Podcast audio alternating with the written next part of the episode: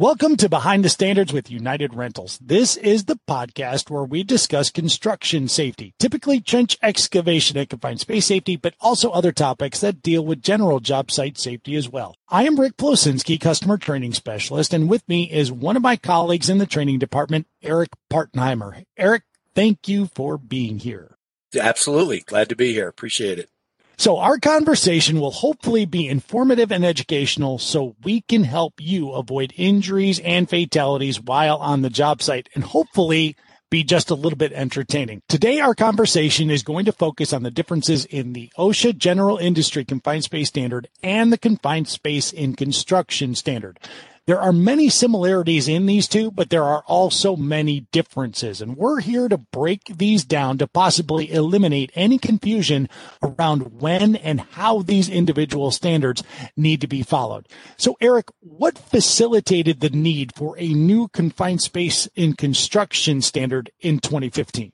So industry has been actually asking for a confined space standard in construction. The standard that we had prior to this, 1910 146, basically dealt with more general industry uh, oriented. And the construction sta- uh, industry, we kind of took pieces, we would take things out and kind of make them work for us.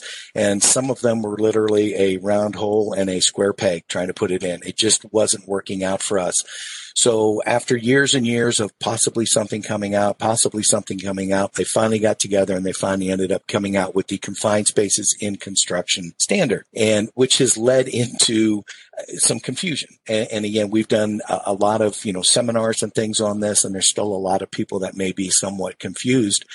Which standard do I follow? That's one of the big questions that comes up. And really something to ask yourself is what kind of work am I doing? Is, is the permit space I'm going to be doing, is it maintenance or is it construction? And when you look at, at that, you know, what is maintenance versus what is construction? Construction work's not limited to new construction, but it could be repair of existing facilities, replacement of structures and their components. An example that OSHA actually gives on this is, is replacing a pole. If I were to replace a pole, pole for pole, no modifications, no changes, that's maintenance. If I slap a coat of paint on that pole or it's an updated, upgraded model, that is now construction. So what they've, what they've come out with and what OSHA has said basically is if you're doing following the construction standard, if your work maybe does a little bit of both, but if you're following the construction standard, it covers you for the general industry one. If you've only had the general industry class, it does not cover you for the construction side of things. So like you mentioned at the beginning, there are, they, they fairly parallel each other, but there may be a few changes in there.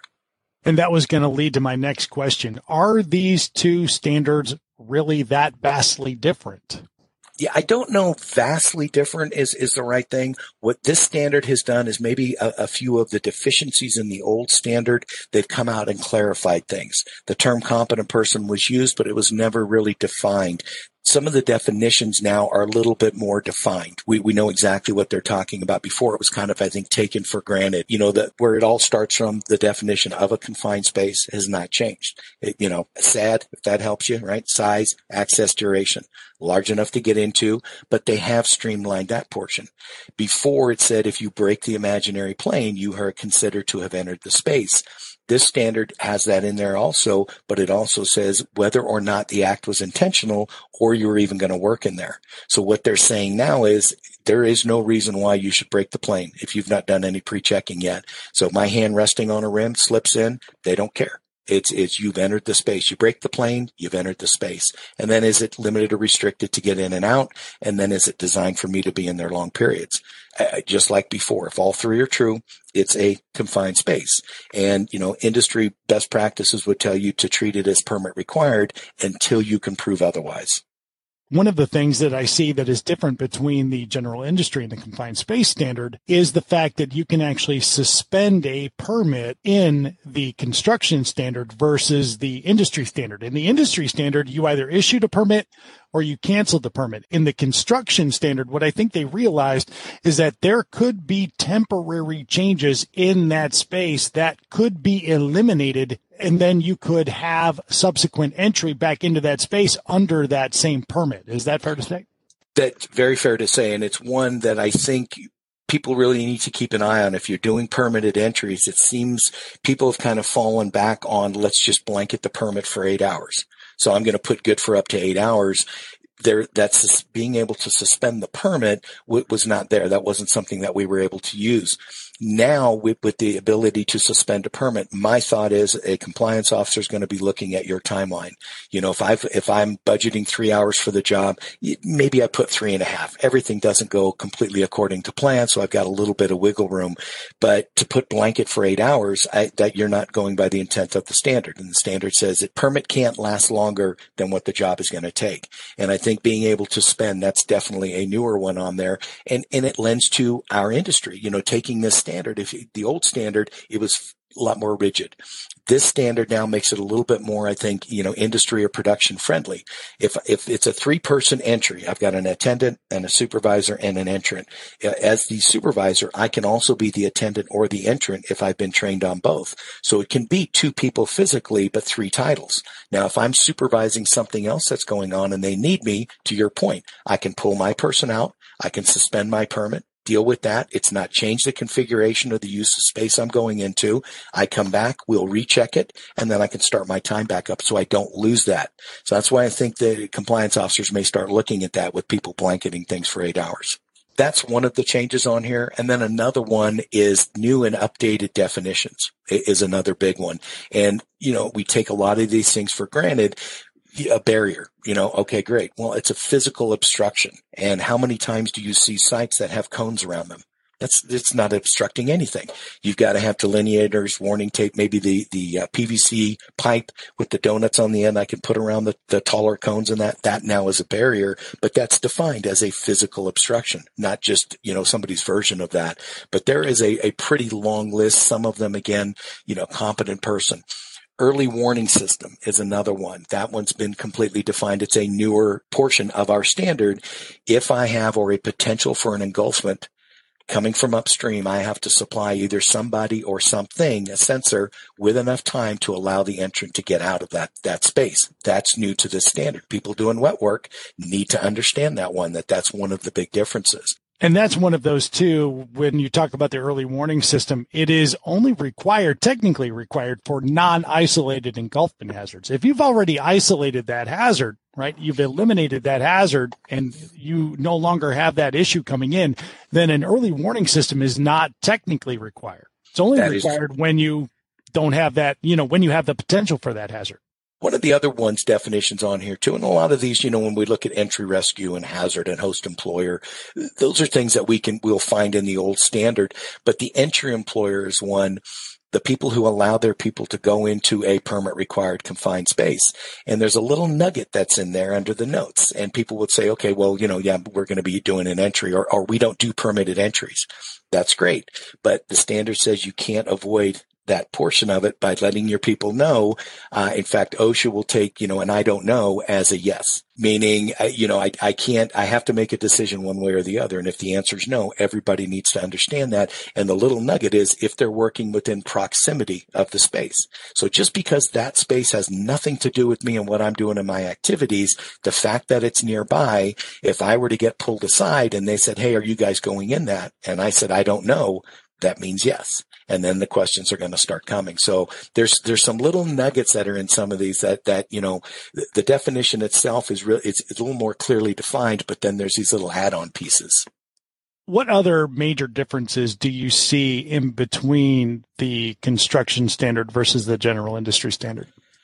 Probably one of the biggest ones when it comes to permit required is, is the requirement for an entry rescue team. Before, you know, we've had the three types of entries, the non-permit entry, it, it meets, you know, it's been defined a little bit more. It's a confined space, meets the definition of a confined space, but doesn't meet the requirements for a permit required as defined in, in this, uh, in the subject or in the standard here. You've got non-permit, you've got alternate entry where there's no physical hazards. The only hazard that can be in there would be a potential or an actual atmospheric one, and it can be controlled by continuous forced air ventilation and monitoring. The term safe for entry comes in there. And I think that's one that, that skips by people. And that has actually been defined as being half of your values not your O2, but half of your LELs and half of most monitors CO, carbon monoxide, or H2S, hydrogen sulfide. And I think that that's when people think once I get below the set point, I'm good. In actuality, safe for entry means half of that. But on the permit required, there is a, a stipulation on there now that we have to pre-identify an entry rescue team, regardless of how I'm getting in, whether it be a ladder because of configuration or ent- entanglement issues, uh, or a we are using a non-entry rescue method. That's fine. I can have my attendant, could be my rescue service by pulling somebody out remotely, but I still have to pre-identify an entry rescue team and the criteria that goes along with that. Can they get to me in a timely manner? Can they do what we need them to do? All the things that go along with that. And I don't think a lot of people understand that. Now, alternate and non-permit, there's not that requirement. It's probably a good idea to make that call to find out where they're coming from, but it's, it's not in the standard. It's not a, a requirement of the standard. So I think that that's a big one. And it's one that when it is brought up, it opens up some eyes and a lot of people will go, well, there's nobody around me. Well, it doesn't mean that, okay, that's your answer. I don't have to do it because there's nobody around me. You still have to figure out a way. And I think that that's going to be a challenge probably coming up in the near future until hopefully we see maybe some more private entities that are entering into the entry rescue uh, program. But the people now that are calling their spaces, we're going to blanket everything as permit. I would absolutely caution you and say maybe change that permit heading to a, a, a checklist and go through and answer the questions. If it comes up that yes, this is a permitted entry, then here's what we need to do. And you can have it circled out what type it is, but I would use that as maybe your checklist. Yeah, there's a lot of people out there who think that the alternate entry procedures is new in the construction standard. That's not the case. The the alternate entry procedures can be found in the old general industry standard. Yeah, true. It, it, it's in there, and and like you say, when we you know when we when we educate people, when we talk to people about this, and I bring these terms up, and they'll ask, "Is that new?" And absolutely, it's not. And and really, what it is is more clearly defined. And I think in our world, again, I think it's it's it's there to help things out. Where I have the host or the owner of the property who may or may not know anything about confined spaces, the general who comes on, who's in charge of you know has responsibility for construction at the site, is called the controlling contractor and then the entry employer of the people that are going to be going in from that particular employer. It's just a chain to pass on information. You know, post entry, did the space change? Brand new manhole. It was non-permit. Now it's permit because I've tapped into a line. I've got a potential engulfment in there, letting the general know. So the next sub or his people that go in, they have that information. So it's, it's really, it, it starts with what information, you know, do we have already passing that on to the entry employer and then what's gleaned after the entry, post entry and, and making sure everybody has the information to share. And I think that's why it's, it seems new to people because that was never being done. But now with this, there's a little bit more of an emphasis emphasis on it. Yeah, the flow of communication has to start from the top down and then before entry and then the bottom up after entry. And that process needs to continue. And that's why it's basically, this is not just a linear process. This is a circular process. This goes from top down, bottom up and it continues to build. And the next time you go onto a job site, guess what? Then that information has to be disseminated again because nobody in the world can say, I didn't know in this process because it's stating right there very clearly in the standard that if you did not automatically receive that information, you have to go and get it. Yeah, it, yeah, exactly. It's it's not well. They didn't come to me with that. It's you have as much responsibility to get the information as they do to share it with you. Absolutely right. Um, one other one too that that comes to mind is training and we talk about training, we talk about training and, and, you know, people understand that the need for training and there in this standard, it is clearly spelled out. Uh, training's got to be provided to anybody affected by this in a language and vocabulary that they can understand. So that's a big paragraph. That's a big sentence because how many times do, you know, the next available class and people get put in there and for whatever reason, whatever their, their first language is, English may not be it. And if they're walking out of there either more confused or less, you know, educated, it was for nothing. It was just a waste of time because again, compliance officers, they don't go just to somebody who meets them at the gate. They may pull people aside and do an interview with them. And if all the answers are, I don't know, our training was really not adequate. Yeah. And again, it's got to be requirements, no cost to the employee before they're first assigned to duty. If there's a change in that duty, and then if there's hazards change and hazards could be equipment changes, understanding that training on all aspects, everything that needs to be done. The other portion of this is, and it's clearly written, it needs to be documented. So whether I spend 15 minutes and talk to you about a blower and the capability and, and, and how many turns and things like that, that needs to get documented. Gas monitors, retrieval systems, uh, again, ventilation, you know, uh, pipe plugs, anything that can conceivably being used in an entry needs to be documented in training. What's interesting about the training portion is that when we talk about training and we talk about the fact that the confined spaces and construction training satisfies the training requirement for general industry, but not the other way around, people seem to think that the construction standard is more stringent. It's more strict than the general industry standard. Would that be fair to say? You know, I don't know if I would consider it to be more strict. I think it's it's clearly defined uh, as before it was not. And I, I, think that that maybe people are looking at, well, this one's more strict. It's really not. If you look at both standards, they are really close to parallel. There's, I think, five key differences and the ones we've been talking about and definitions being one of them. So when things are defined clearer for people to understand, they may not have heard this before. And well, I didn't know that. Is that new? No, it's not, but it's just been a little bit more defined. So I think people may look at it in, that regard that, you know, it is more strict you know, one of the other areas that they, they discuss in here is requiring continuous atmospheric monitoring and ventilation whenever possible. And the standard, and this is one where we really try, you know, try to get a point across to people is it says it allows you the, the periodic checking or continuous in industry practice, we all have four gas monitors for the most part. There is a small segment of, of different industries that use single gas monitors, but with the four gas monitor, we can monitor continuously and then do periodic checks figure out a time frame that it needs to be done and we'll write that down. But again, uh, some people think they just sniff it and that's it. They're done. And the monitor lays off to the side and they start going about their business. You really should have it in there for the simple, the simplest reason is somebody's in a small space working strenuously, using up oxygen they may start to feel the effects of that O2 level dropping. If the monitor's in there, whether it be non-permit or not, it, it's still, it's, it's an indicator. It's something to let you know if you've got it there, you've used it, why not just leave it on and leave it in there? I got a question the other day mm-hmm. in a class that I was conducting, and it had to do with the responsibilities of a multi employer situation. And does the construction standard clarify as far as who can issue the permit? Can more than one employer work under one permit? Can one more than one employer work under a specific permit required confined space program? Do you know if the construction standard actually covers that scenario? It doesn't specifically address that. However, it does say that you have to you have to talk with the controlling contractor and decide whose program we're utilizing. So if I come in as a sub, I'm, I'm coming in, Rick's, Rick's, you're the, the general on the job. You hire me as a sub. I come in, you and I should have a need to have a conversation. Whose program am I utilizing? Am I using yours? You may say, I don't want nothing to do with that. Use your own. You may say, let's look at both and whichever one's more stringent. Or you may say, yeah, you're using mine. That's, that's the end of it. And that's the program I'm using. Obviously, I need to have access to that program and be able to know what I need to do. And, and, and clearly I, you know, look through it and be knowledgeable about it because I'm going to be responsible for it, filling out the permit and doing all that. When it comes to, you know, maybe two companies going in and, and going under the same permit, I have never seen anything that, that says yes or no.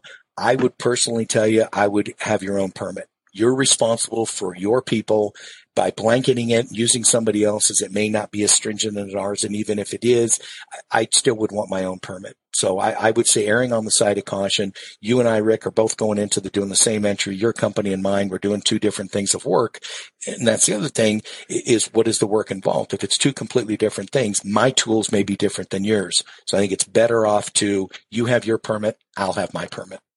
And not to mention that prohibited conditions might be different, acceptable entry conditions might be different. And so when you look at it from that standpoint, then yeah, it does make sense to have a separate permit for each one of those entities.